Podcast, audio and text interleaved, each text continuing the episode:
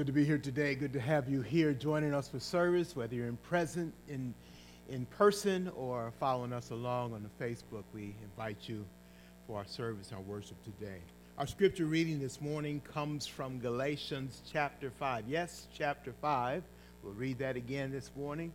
If you don't have a Bible of your own, you can raise your hand. Our ushers will bring one to you that you can use throughout our service. Galatians chapter 5.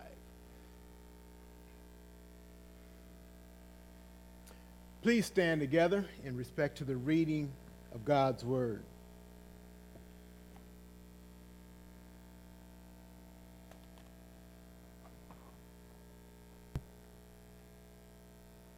For freedom, Christ has set us free. Stand firm, therefore, and do not submit again to a yoke of slavery. Look, I, Paul, say to you that if you accept circumcision, Christ will be of no advantage to you. I, testi- I testify again to every man who accepts circumcision that he is obligated to keep the whole law. You are severed from Christ, you who would be justified by the law. You have fallen away from grace. For through the Spirit, by faith, we ourselves eagerly wait for the hope of righteousness. For in Christ Jesus, neither circumcision nor uncircumcision counts for anything, but only faith working through love. You were running well. Who hindered you from obeying the truth? This persuasion is not from him who calls you. A little leaven leavens the whole lump. I have confidence in the Lord that you would take no other view, and the one who is troubling you will bear the penalty, whoever he is. But if I, brothers, still preach circumcision, why am I still being persecuted? In that case, the offense of the gospel has been removed. I wish those who unsettle you would, would emasculate themselves. For you were called to freedom, brothers, only do not use your freedom as an opportunity for the flesh, but through love serve one another. For the whole law is fulfilled in one word you shall love your neighbor as yourself. But if you bite and devour one another, watch out that you are not consumed by one another. But I say, walk by the Spirit you will not gratify the desires of the flesh. For the desires of the flesh are against the spirit, and the desires of the spirit are against the flesh. For these are opposed to each other to keep you from doing the things you want to do. But if you are led by the Spirit, you are not under the law. Now, the works of the flesh are evident sexual immorality, impurity, sensuality, idolatry, sorcery, enmity strife, jealousy, fits of anger, rivalries, dissensions, divisions, envy, drunkenness, orgies, and things like these. I warned you, as I warned you before, that those who do such things will not inherit the kingdom of God. But the fruit of the Spirit is love, joy, peace, patience, kindness goodness, faithfulness, gentleness, self control. Against such things there is no law. Those who belong to Christ Jesus have crucified the flesh with its passions and desires. If we live by the Spirit, let us also keep in step with the Spirit. Let us not become conceited, provoking one another, envying one another. May God give us understanding in this portion of Scripture that we read this morning and be preaching through as well. If you would, let's take time to pray this morning. If you bow your heads with me in a moment of prayer. Father, we thank you. We want to be thankful. We want to be direct. We want to be purposeful in our thanksgiving. That thanks belongs to you not just thank goodness, but thank you, Father. You are the only good in all of this creation. You alone are good. You alone are righteous. You alone have created us and has sustained us, has given us life and sustained that life, and you've given us eternal life through Jesus Christ, and we thank you as we reflect on Thanksgiving. May our hearts just be filled with praise and thanks for you. May we think and remember and recall the blessings that come from you, that which you give and that which you provide for us. That relationship that we can have with you that brings us to peace with you and allows us to have fellowship with others who know you and love you. Thank you, Lord, for this church, for its doors being open. Thank you for the gospel to be proclaimed here in this place. Thank you for those who come to hear. Thank you for those who, who watch over the internet. And thank you for those whose lives have been changed by the gospel. Thank you for your grace that has been showered on each of us, Lord. And we just thank you for just seeing different parts of that grace, seeing believers come back together. Thank you for the healing that you provided my wife and allowing her to be here again with us. We thank you for so many that you have healed. We thank you, Lord, for those who haven't been healed and have gone on to be with you to a greater place, to a greater existence with you. Out of these bodies and into the presence with you. We thank you for that. We thank you for the grace that allows us to, to, to grieve with hope, allows us to work through our struggles, trusting you, and resting and leaning on each other, hugging each other, and providing support for each other with that grace in mind, with that hope in mind, that we will one day be with you and join together with all who we love and you love. So we thank you for this day. We pray as we go throughout this week that that attitude of thankfulness and gratitude will continue in us. It will be seen in all that we say and all that we do. That you will get the glory. Open our eyes to your word and your truth today now, Lord, that we might appreciate, enjoy, and take in all that you have to say and be encouraged, inspired, changed and challenged by it. In Jesus' name we pray. Amen. And please be seated. The choir comes to give special music, then the preaching of your word, of God's word tonight.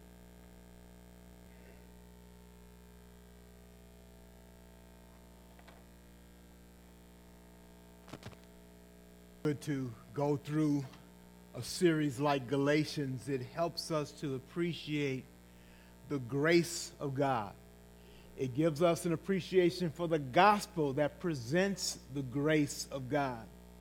Paul defended the gospel because he said it was it, someone was trying to uh, corrupt the teaching of the gospel, and that's something that the Holy Spirit within him would not allow him to let that rest. God had given the gospel through the apostles to his people, and Paul was one, and that uh, God had used to give the gospel, and he's also one who God used to protect the gospel. How important it is for us to understand today what the gospel is and to stand alone on that gospel. So you see in chapter 1 of Galatians, he many times he mentions the word gospel. Can we just review that just a moment? Verse 8, verse 6, I'm sorry. I'm astonished that you are so quickly deserting him who called you in the grace of Christ and are turning to a different gospel. Not that there is another one, but there are some who trouble you and want to dis- distort the gospel of Christ. Now, when I talk about the gospel, if I was to ask people individually, do you understand the gospel? Do you appreciate the gospel? Do you know the gospel? Many people would affirm that, yes, I know the gospel. Even people who, who don't trust Christ, don't believe in Christ, say, yeah, I've heard the gospel. And I know the gospel. And if you ask them to repeat it, it, it, it, they may, in fact, understand. The gospel is based on the person of Jesus Christ. He lived a sinless life. He died as a sacrifice, crucified on a cross to pay for the sins of those who would trust in him. And he rose again to show victory over death and to show that he was one sent by the Father and endorsed by God himself. That is the gospel, and that those who trust in Christ for forgiveness of their sins are delivered from God's judgment. Now that's simple gospel, and, and so many people have heard that and understand that. Praise God. One thing that comes through Galatians then is an understanding and a stand on that gospel isn't just something that's up here, something that you can recite and know, but it's something that changes how you think and how you live. It has to. If you say you believe in the gospel, Paul's argument is then that you will stand alone on that gospel and it will affect everything that you do. It affects how you think, it affects how you live. So strong is his argument is that he says, look, that's why we don't need any outside correction or enforcement when the gospel has impacted lives. Let me say it another way. He says, We don't need the law to tell you what to do, what not to do, or to force you into doing what you are supposed to do, because the gospel in itself will, will provide the power that you need to live the way God wants you to live. So he says this in chapter 5. I want to, you notice I did chapter 5. We did chapter 5 last week, but we're going through today to look at chapter 5 and to talk about the practical aspect of the gospel. So many people say they believe in the gospel, but they don't show it in their lives. Paul says, he starts off in verse 1 For freedom Christ has set you free. Stand firm, therefore, and do, do not submit again to a yoke of slavery. He says the gospel that you heard that's pointed on, uh, centered on Christ has set you free. It's not just an intellectual knowledge that is given to you so that you can assent to some truth, but it has changed your life. It has literally set you free and he admonishes them to stand firm in that freedom. In, in verse 13, he repeats that. For you were called to freedom, brothers. So now he tells them how they are to live in this freedom that the gospel provides. You see, he's fighting against those who say, that in order to be right with God, you have to obey a set of laws and standard, and you have to keep that principle. And once you keep that principle, you're qualified now to be right with God. Paul says, no, that's not the gospel at all. That's a system of works. It's saying, hey, if you can do this, then you're good enough to get into heaven. Paul rejects that outrightly and says, No, that is not the gospel. The gospel is based on what Christ has done and the grace that God gives to us, those who believe in Him, because of what Christ has accomplished. It doesn't require that we meet some standard first. Now, in saying that, Paul, uh, Paul is aware of those who come back and say, well, see, that means once you're saved, you're free and you can do as you please, and nobody can say anything to you or point you to any law or, or anything in the Word of God that says, hey, you, you, you can live as you please. Paul says that is not what the gospel says at all. The gospel does not give you freedom to live as you please and do as you please. You know, people say so much today, don't judge me. Don't hold me to any standard of accountability because I can do as I please and I can call myself whatever I want to call myself. Paul says, no, that's not the gospel. That's a distorted uh, uh, uh nonsense that, that doesn't add up to the gospel at all. He says this, verse 13, you were called to freedom, brothers. Only do not use your freedom as an opportunity for the flesh but through love serve one another.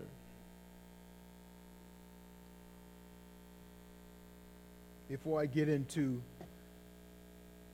that topic of love, which he begins to speak on in this chapter, he hasn't really talked about that anywhere else before in Galatians. And now he brings up this topic of love and what, what does love have to do with it? He, he, he, he brings in. Before we get to that, though, notice how significant and how powerful his, his, his argument is. In, in verse 4, we're still in Galatians 5, verse 4, he says, before that, he says, if, if you're going to accept some kind of standard, that means you got to you got to meet the whole standard. You can't just pick and choose what you're going to be and say you okay. I've done this. You know, people say, well, I obey the Ten Commandments. You say, really? And, and, and you say, well, which ones? in fact, that's what Jesus did with the, the young, young ruler who came to him. He says, what do I have to do to, to, to have eternal life? Jesus says, well, what, what does the word say? He said, well, keep the law, keep the Ten Commandments. I've done all that. Jesus said, well, which ones? which ones did you do? He said, Well, I've done this, I've done this, I've done that, but he missed the, the, the, the main ones. And, and you should have no other gods before you. You, you. God has to be your God first and foremost, and, and you cannot serve anything or anyone else, including yourself, where most people fail because they live a self-centered life. And that self-centered life here is, is talked about a life of the flesh, a life of I do what I feel like doing. That's, that's what the life of the flesh is talking about. So in, in verse 13, when he says, um, only do not use your freedom as an opportunity for the flesh. If you live a life according to what you want to do, you make up your own rules, you do as you please. No one has any say, nothing uh, sways you or, or, or motivates you to do anything else, just if you feel like it, that's, that's serving your desires. And then you become your own God. You become the chief ruler in your life as to what you should and shouldn't do. That's not serving God at all. That's serving your own desires and, and a God of your own making, which you see when you look in the mirror. So he says, in verse 4 that, hey, if you're going to keep the law, then you got to keep all of it. And if you have that attitude, here's what happens you are severed from Christ, you who will be justified by the law. In other words, using some other standard then completely severs you from Christ. See, they wanted to have it both ways. I have Christ and I keep the law and I'm good. Kind of have double protection. No, no, no. If you're going to use the standard of the law, then you absolutely severed from Christ. Christ has no nothing to do in your life, and what he has done has no avail or, or has not done any good for you. He goes on to say, You have fallen away from grace in verse 4. Now, if you know Paul and you know the, the teaching of Scripture, he knows that it's not possible to once believe and then fall away. So what is, he's not saying that, that you have come to know Christ and now you have lost it in some kind of way. He says you've never been there. You, this is totally opposed to who Christ is. It, it's, it's totally contrary to, to grace and Christ. That is some other standard of making yourself righteous yourself.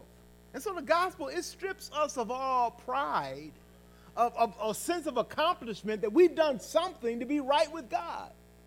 You know, you can't get a degree, you, you uh, do anything that, that impresses God. or makes you right with him. And so that, that just puts us all out. But that's what the gospel does, and it points to Christ as our only way.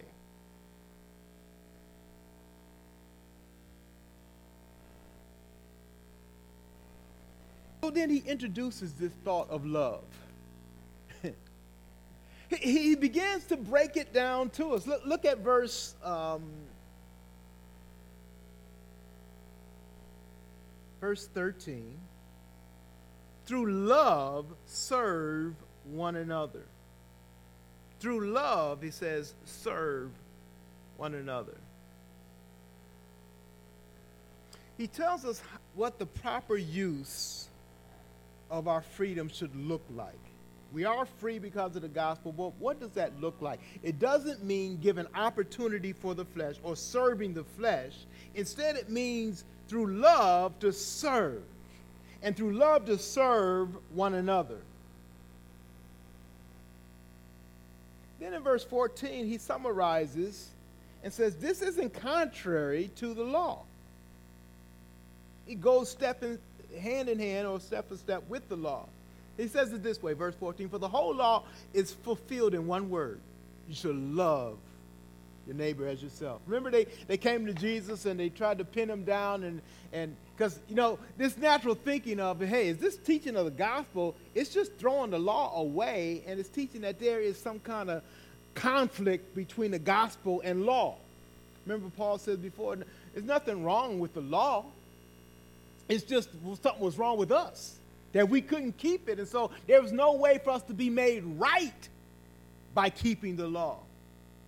The law simply condemns us, points us as wrong or as sinners. But that doesn't make anything wrong with the law. So there's no conflict with the law. He says, in fact, if I summarize the whole law, the whole law is fulfilled in one word. You should love your neighbor. They asked Jesus that question Tell us, what does the law mean? Can you sum it up? He says, I'll be glad to do that. Two things love the Lord your God with all your heart, and love your neighbor as yourself. And he basically saying, hey, if you can fulfill that, you don't need Christ. but there it is. We can't and we don't fulfill that because we love ourselves. We are so centered on ourselves.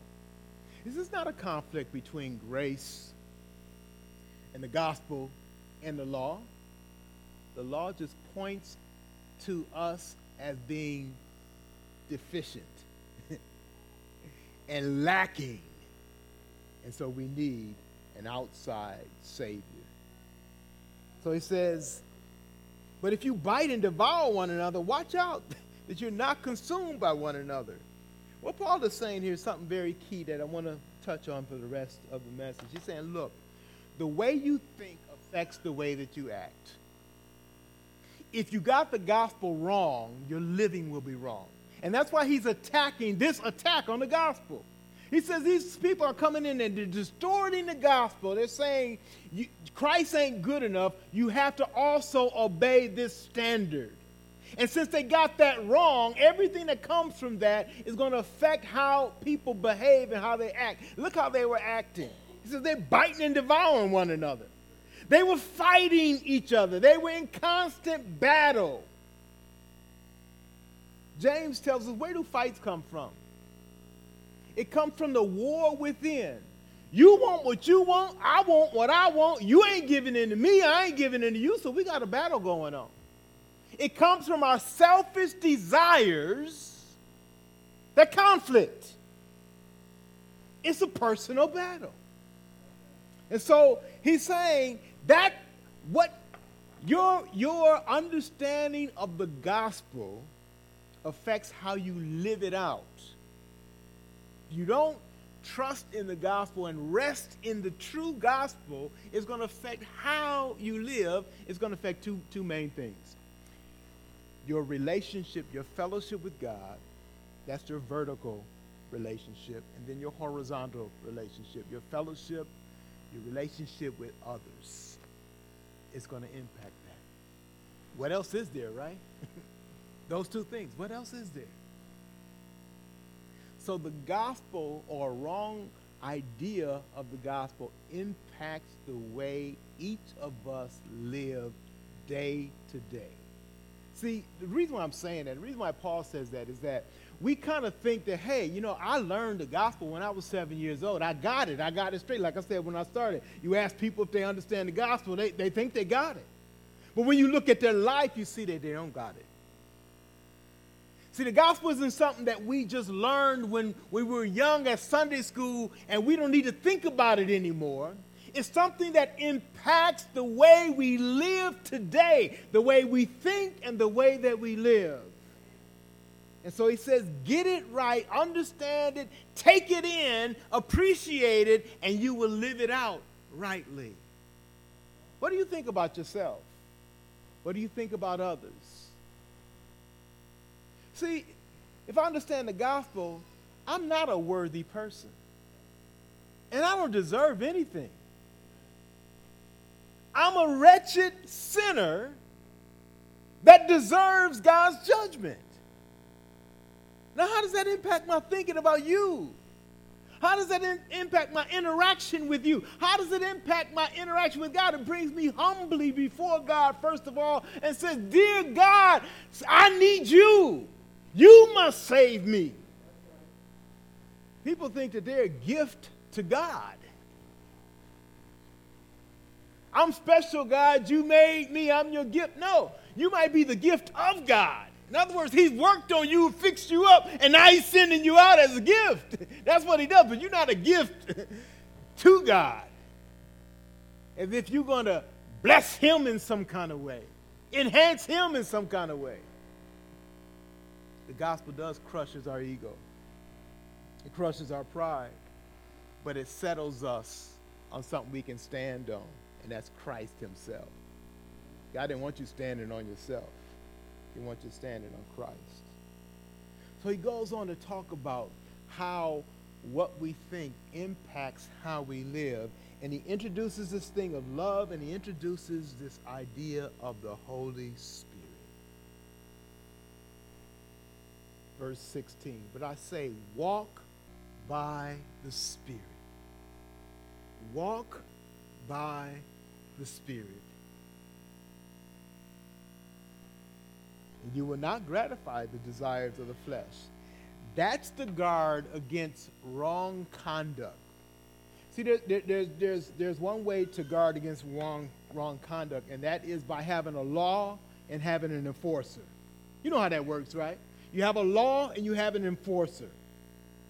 And that's effective as long as the law is right and good and the enforcer is present and visible. Right? I mean, if you tell me the speed limit on the freeway is 65 and I'm in the center lane and I'm going 65, right? That's cool, right? But when I want to go 75 and I look to my right and I look to my left and I don't see any any red and blue lights.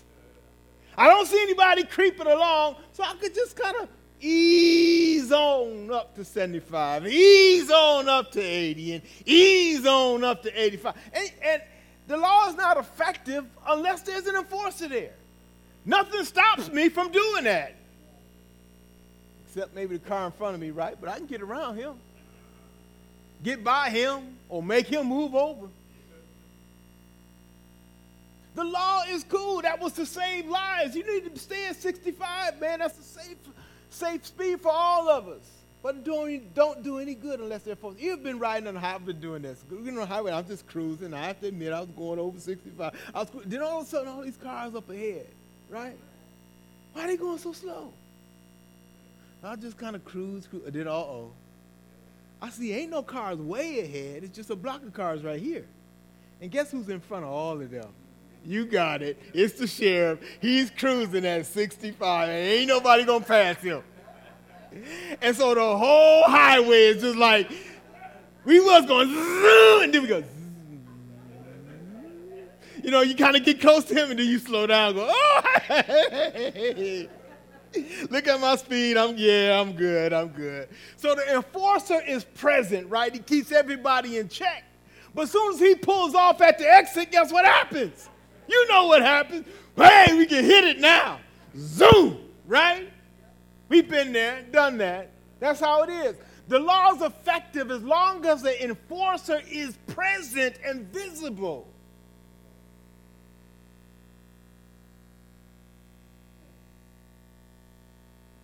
I had a thing on my car. I was driving down, and all of a sudden it says uh, uh, something like a radar area ahead. I'm like, whoa, thanks for telling me that, you know? So even though you ain't visible, I know you there. So okay, I'm uh, I'm gonna slow down there, right? So you gotta you. It's effective if you have an enforcer that is present or visible. And this is where the Holy Spirit comes in. Said you don't need an outside enforcer when you have an indweller. And guess what? He's always present. He's always present. He indwells you. Now, he does two things I want to emphasize. He indwells, that means he, he's with you, and his presence is made known, but he's not just that. Because we have a conscience in, in, in us that tells us certain things are, are right or certain things are wrong, but even the unsaved people have a conscience the problem is it can become warped. See, the Holy Spirit doesn't become warped. Once you do things a couple times, you get over the fear of it being called wrong. It's just the way you do things now. And you're perfectly happy with that. And you can keep doing that. In other words, you can violate your conscience a couple times to where you no longer feel guilty for violating that conscience. And you you cool. You keep on doing that. Holy Spirit is different. He's a person. Not only does he indwell, he empowers. And this is where the law had no effect. The Holy Spirit empowers us. He gives us the wanna. He gives us the motivation, the desire from within to do what God asks us to do. He don't have to make you do something, He makes you want to do something.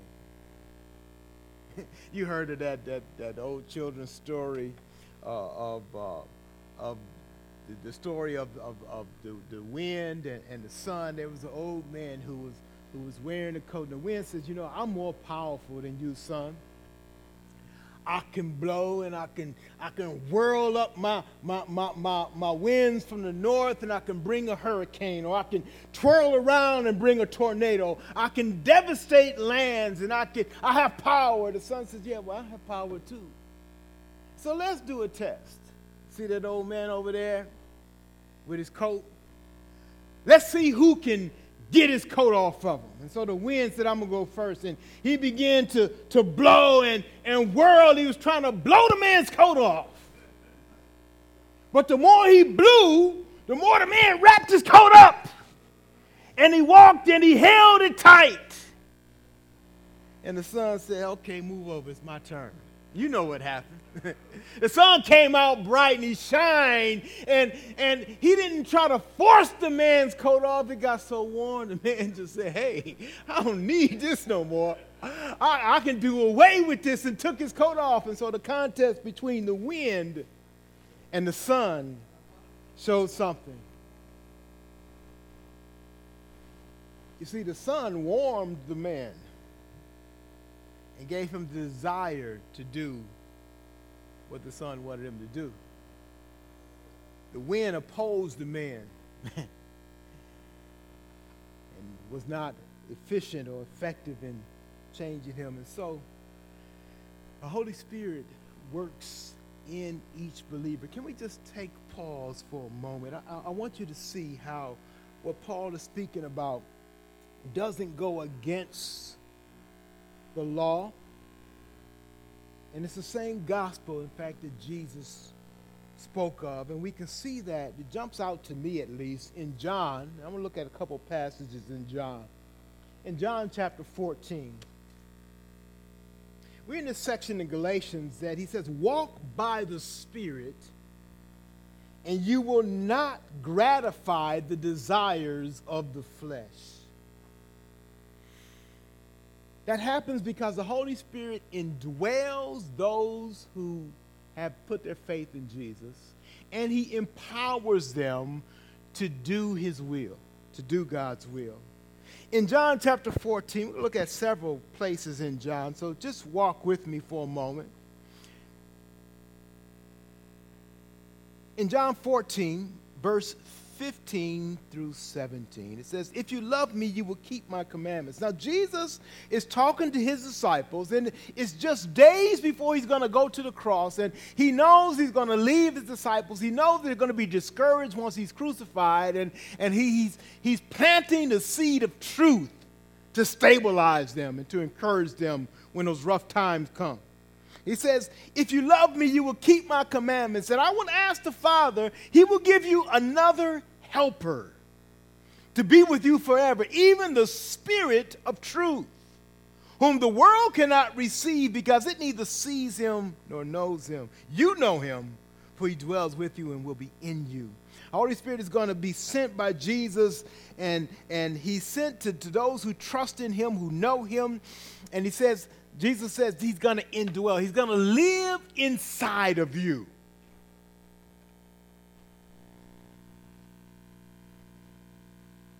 He empowers them as well. Verse 18 I will not leave you as orphans. I will come to you yet a little while, and the world will see me no more, but you will see me. Because I live, you also will live. He says, I won't be with you anymore, but I'm sending the Holy Spirit to you. And because I'm living, and I've sent this Holy Spirit, you will be able to, in other words, you empowered to live. Not just exist, but to live.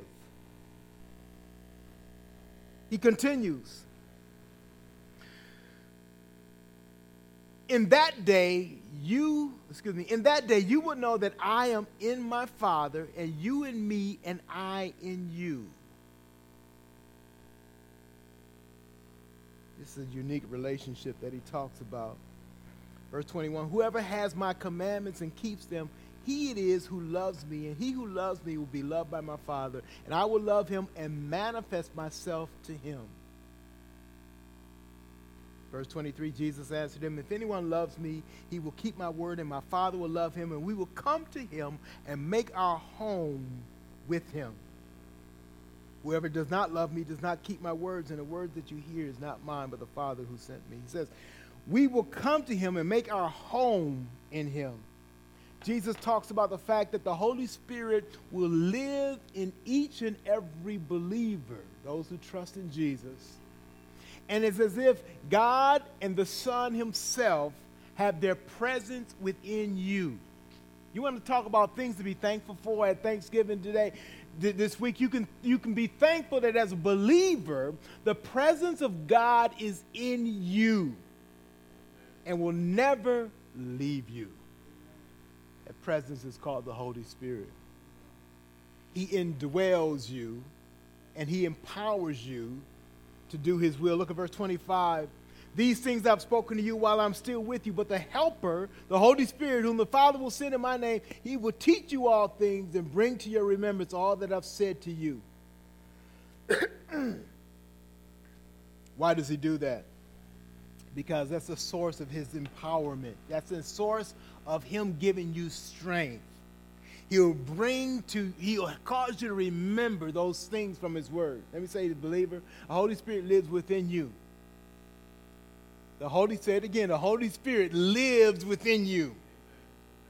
And what he does is remind you of God's word. Now,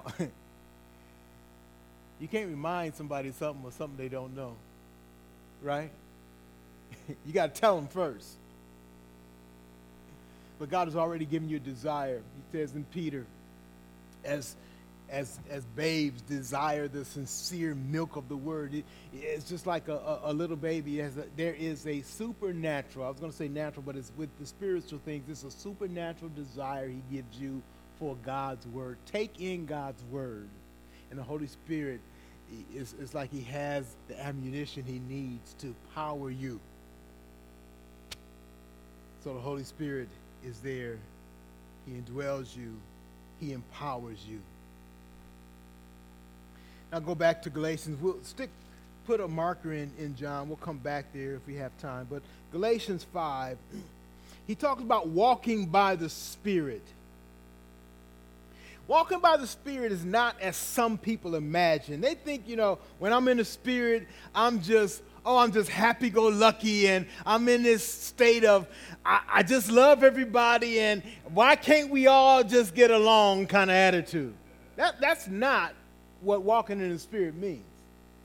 And to give you the proof of that, look what he says in Galatians chapter 5, verse 16 and 17. I say, walk by the Spirit, you will not gratify the desires of the flesh. For the desires of the flesh are against the Spirit, and the desires of the Spirit are against the flesh. And these are opposed to each other. He says, there is a battle going on, and there's opposition, right? So to think that to be in the Spirit is to be free from any conflict and opposition, even with fellow believers, is a wrong thought. Give you a practical example of that. Paul starts this whole book with a conflict he has with the believers at Galatia and with the Apostle Peter himself. Why? In the Spirit, he has a spirit led conflict with those who fail to live according to the gospel. Turn with me to chapter 2. When he, when he talks about his, his uh, interaction with Peter. I'm going to start at verse 11 and read through verse 14. But when Cephas, that's Peter, came to Antioch, I opposed him to his face because he stood condemned. For before certain men came from James, he was eating with the Gentiles. But when they came, he drew back and separated himself, fearing the circumcision party. And the rest of the Jews acted hypocritically along with him, so that even Barnabas was led astray by their hypocrisy. Here's the key. But when I saw that their conduct was not in step with the truth of the gospel, He says their conduct was not in step with the truth of the gospel. You see that? When you understand the gospel, or if you misunderstand the gospel, it's going to affect your conduct. It's going to affect how you live.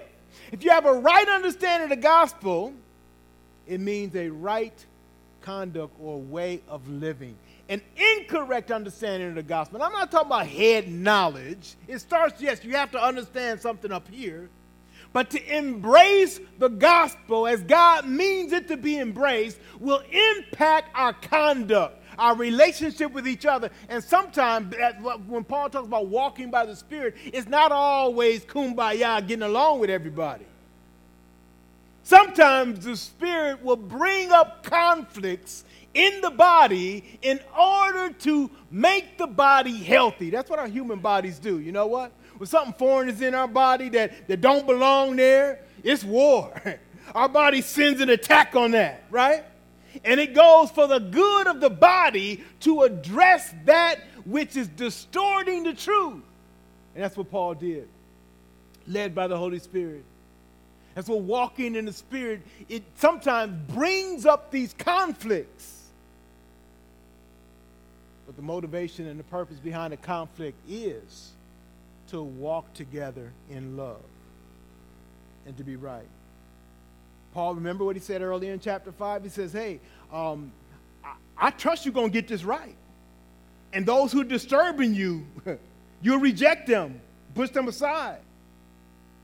He said, If it's up to me, I'd have them take, take uh, uh, uh this circumcision to the whole point. True conflict, powerful words. But he ain't saying that out of the flesh. He's saying that because God, the Holy Spirit, has given him a love for the gospel. And it impacts his whole, it gives him a passion for living. A desire to please God. Remember what he said in chapter 1, I think it's verse 8. Um, no, it's chapter 1, verse 10. For am I now seeking the approval of man or of God? Or am I trying to please man? If I was still trying to please man, I would not be a servant of Christ. The Holy Spirit within me says, has challenged me to confront any distortion of the gospel and to correct believers in the right way, to correct believers who say they stand on the gospel but don't live like it. And he confronted Peter because of that. Peter, you're an apostle. And you should know the gospel. You should know better. And it should impact your conduct. How what is he saying to us today? You've been in the church for how long? You've understood the gospel. Is it impacting your life so that you no longer live in a self centered life, but a life that's centered on pleasing God? Not just doing what you please. People don't even like when you ask them why they don't come to church. Why are you asking me that? I ain't got to come to church. I, I, I know who God is. Really? You don't sound like it right now. You don't live like it right now. It doesn't seem to be on your top, uh, top of your list. And that's the problem. Jesus said, Love the Lord your God with all your heart. There's no room for nothing else. He's first and foremost. That's the gospel. Jesus says, You belong to me now. You are not your own. You purchased with the price. Paul says, I'm crucified with Christ. In other words, I count my life as dead. Nevertheless, I live. He's given me life, but the life that I now live is not my own, it's for His glory. So if God says, I want you to get a job, you get a job. If God says, I want you to quit that job, you quit that job. If God says, do this, we do this. We do exactly as He says. He's Lord and not us. But we listen to Him. So that's a whole different view of the enemies of Paul saying, see, look, your freedom causes people to sin and to do their own thing. Paul says, no, it's not that way at all. It says it's the Holy Spirit living in us who, who indwells and empowers us, keeps us on the path that God would have us. And he does that very purposefully. Going back to Galatians 5, it says, the desires, verse 17, the desires of the flesh are against the spirit the desires of the spirit are against the flesh, and they are opposed to each other. There's a battle that's going on.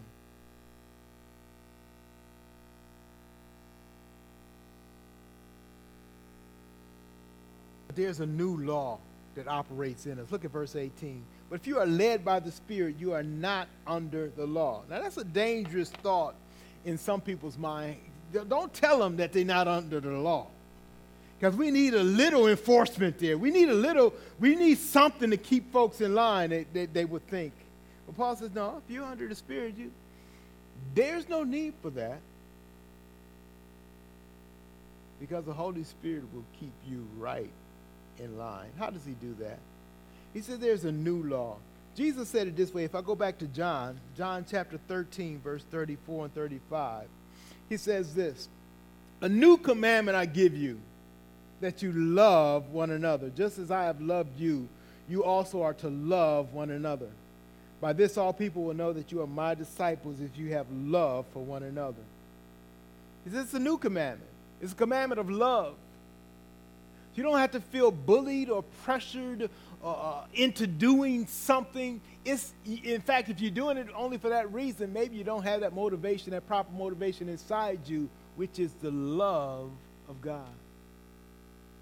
I know I battle with certain things, and I have to I have to ask God, give me the love that I need, a love for your word, a love for your people, a love for you that I need, that you say I should have and is mine in your word. Give me that love.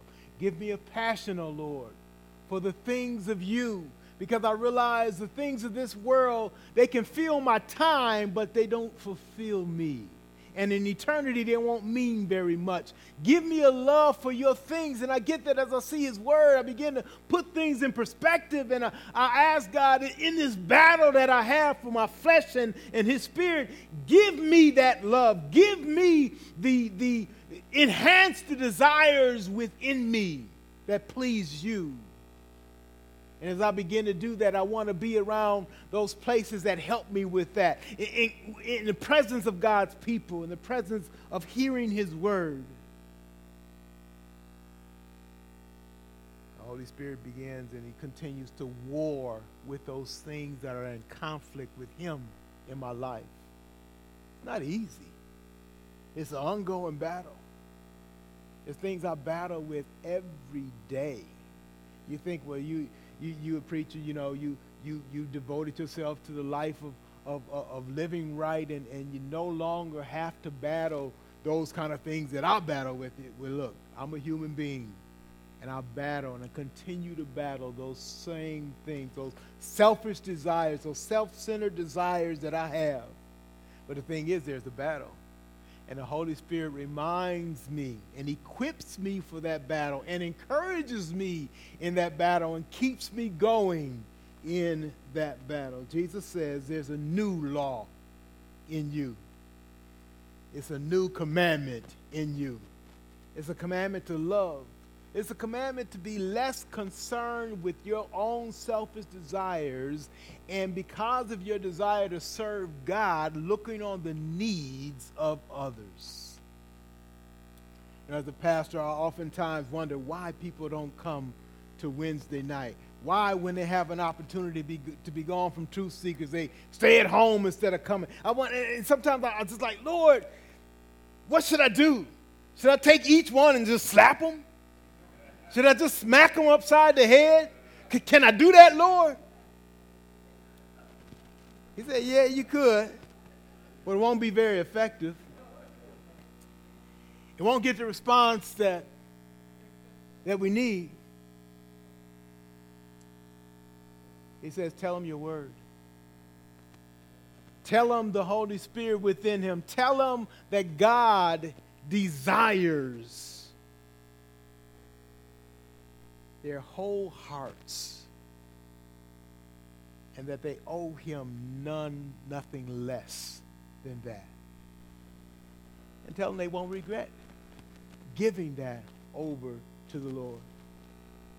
Point them to the people here who serve God passionately and selflessly, who have third shift jobs and no jobs and, and all kind of situations, but they love the Lord and they do what they do because they love God and it's hard for them and they struggle, but they live and they persevere. It's the Holy Spirit within them that drives them. Talk to them. Get to know them. You'll see that they're human beings just like you. But they've been shaped and being shaped and formed. The battle that continues in them, it, it just continues, and it, it continues on another level. He says there's a new law. It's a law of love. You wonder why, after Peter had disappointed the Lord, you know, right before Jesus was going to the cross, he told his disciples, One of you is an impostor and you're going to betray me. And they also, is it me? Is it me? Is it me? Is it me? And then John got close to Jesus and says, Well, hey, give us a hint who it is. And Jesus says, the one who dips the bread with me. And he's talking about Judas. But then Jesus says to Peter, You're going to deny me three times before the night's over. Can you imagine? With a guy like Peter, that just made him mad. Like, no way. Ain't no way in the world. Uh-uh, not me. And then when it happened, he was scared. He was disappointed. He was discouraged. He thought himself a failure because in the moment, in that moment, he didn't come through. But then Jesus went and got him after, after the resurrection, after the crucifixion and after the resurrection. Jesus went and got Peter along with some others You'll see that in John chapter 20, 21.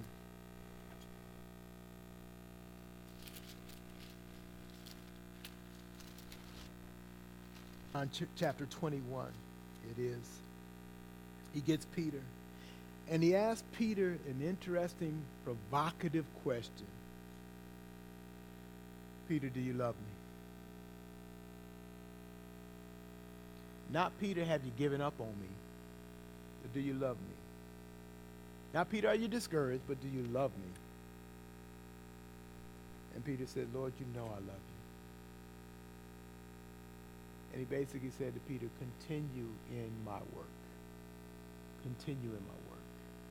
Yes, you've disappointed me. Yes, but I told you that was going to happen beforehand. In other words, you and I might not be all we think we might be. But God still gently takes us, encourages us, and say, look, keep going. Live faithful, live faithfully for me. Serve me. I have a purpose for you. And I want you to do it. See, your purpose is not gonna is not gonna make you the big one, the main one, the head honcho as it would be but do it out of love for me. Serve me. Love me with all that you have.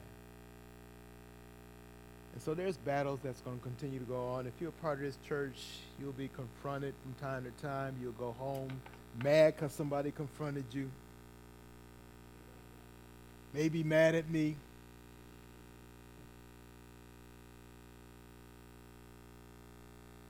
But that's the battle that goes on that God wants you to serve Him. God wants you to put Him first, absolutely first in your life. You know what? He never apologizes for asking too much. You ever notice that? He never apologizes for asking too much. Because Jesus never hesitated for give, from giving all. Never hesitated.